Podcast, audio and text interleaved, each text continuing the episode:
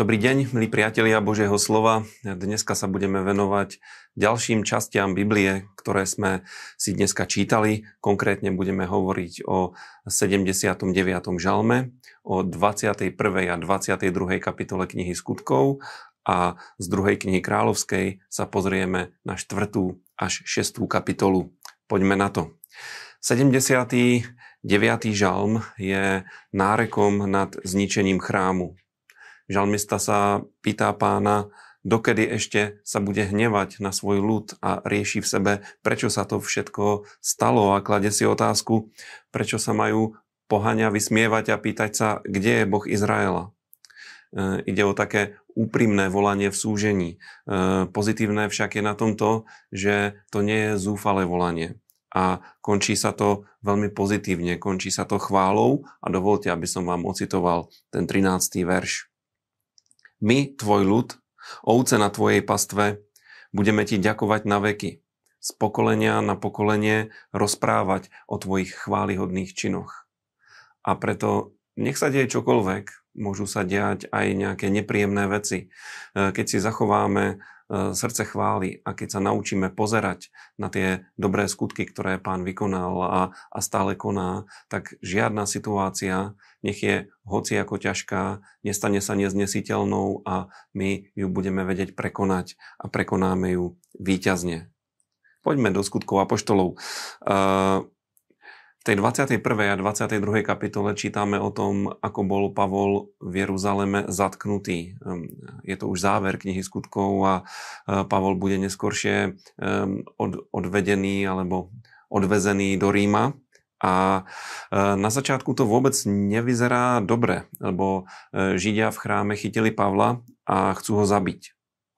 A skutočne to vyzerá, že sa im to podarí, ale pre nás je veľkým pozbudením to, že všetko, čo sa deje v našich životoch, keď slúžime pánovi, následujeme ho a sme v jeho vôli, tak je súčasťou Božieho plánu a aj táto pre Pavla pomerne zložitá situácia e, viedla k tomu, že nakoniec sa dostal pred rôznych kráľov, vladárov, miestodržiteľov a nakoniec k samotnému cisárovi a e, pán si vedel použiť všetko. Dokonca, keď bol Pavol zadržený, tak e, povedal, že je rímským občanom a využil túto skutočnosť na to, aby mu vojaci dovolili prehovoriť k davu, takže na mieste, aby bol okamžite chytený a ukameňovaný, ešte mohol kázať. A toto je fantastická vec. A pán si skutočne dokáže použiť akúkoľvek okolnosť nášho života, keď mu slúžime, keď mu následujeme, tak je napísané, že všetky veci spolupôsobia na dobré tým, ktorí milujú Boha a navyše zostávame v Božom pláne a v Božej vôli a naplnia sa všetky zámery, ktoré On s nami má. Zo starej zmluvy sme si čítali druhú kráľovskú a e, išlo o tie veľmi známe Elizeové zázraky. Čítali sme, ako Elizeus uzdravil jedovaté jedlo. Keď prorockí žiaci si chceli navariť pokrm a zobrali nejaké polné, plané rastliny, hodili to do hrnca a uvarili to. A ukázalo sa, že to, čo uvarili, je jedovaté. A e, Elizeus ten pokrm uzdravil tým, že do neho pridá múku. A pre nás je v tom veľké zjavenie, lebo našim pokrmom nie sú polné byliny, niečo, čo tu a tam niekde náhodne rastie, ale našim pokrmom je niečo, čo je zo zrna, čo je zo semena, čo je z Božieho slova. A rozomleté semeno je múka a múka je veľmi výživná a múka vie uzdraviť aj to, čo nie je výživné. Tak uprostred tých všetkých vecí, ktoré sa valia do nášho života, nezabúdajme na to, že hlavnou potravou našou a našim hlavným pokrmom je Božie slovo, ktoré dokáže uzdraviť všetky tie potenciálne jedovaté veci, ktoré prijímame.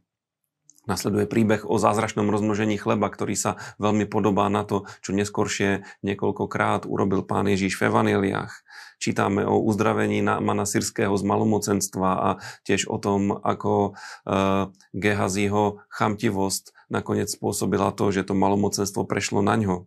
Čítame o vynorenej sekere, ktorú stratil jeden z prorockých žiakov a drevo hodené do vody, drevo symbolizujúce um, vykupiteľskú obetu pána Ježiša Krista uh, spôsobilo zázrak.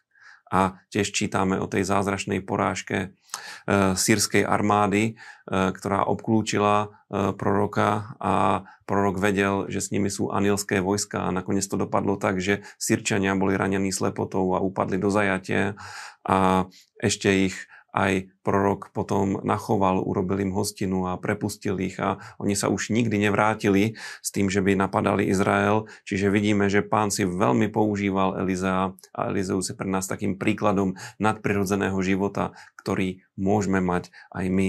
Priatelia, buďte tým veľmi pozbudení, lebo Božie slovo je plné živých, dobrých, požehnaných príbehov a nech z toho rastie naša viera. Ďakujeme vám, že nás sledujete, že nás podporujete, že nás zdieľate, lebo čím viacej ľudí bude čítať takto Bibliu, tým viacej ľudí bude nachovaných tým dobrým, božím, správnym pokrmom. Majte sa krásne. thank you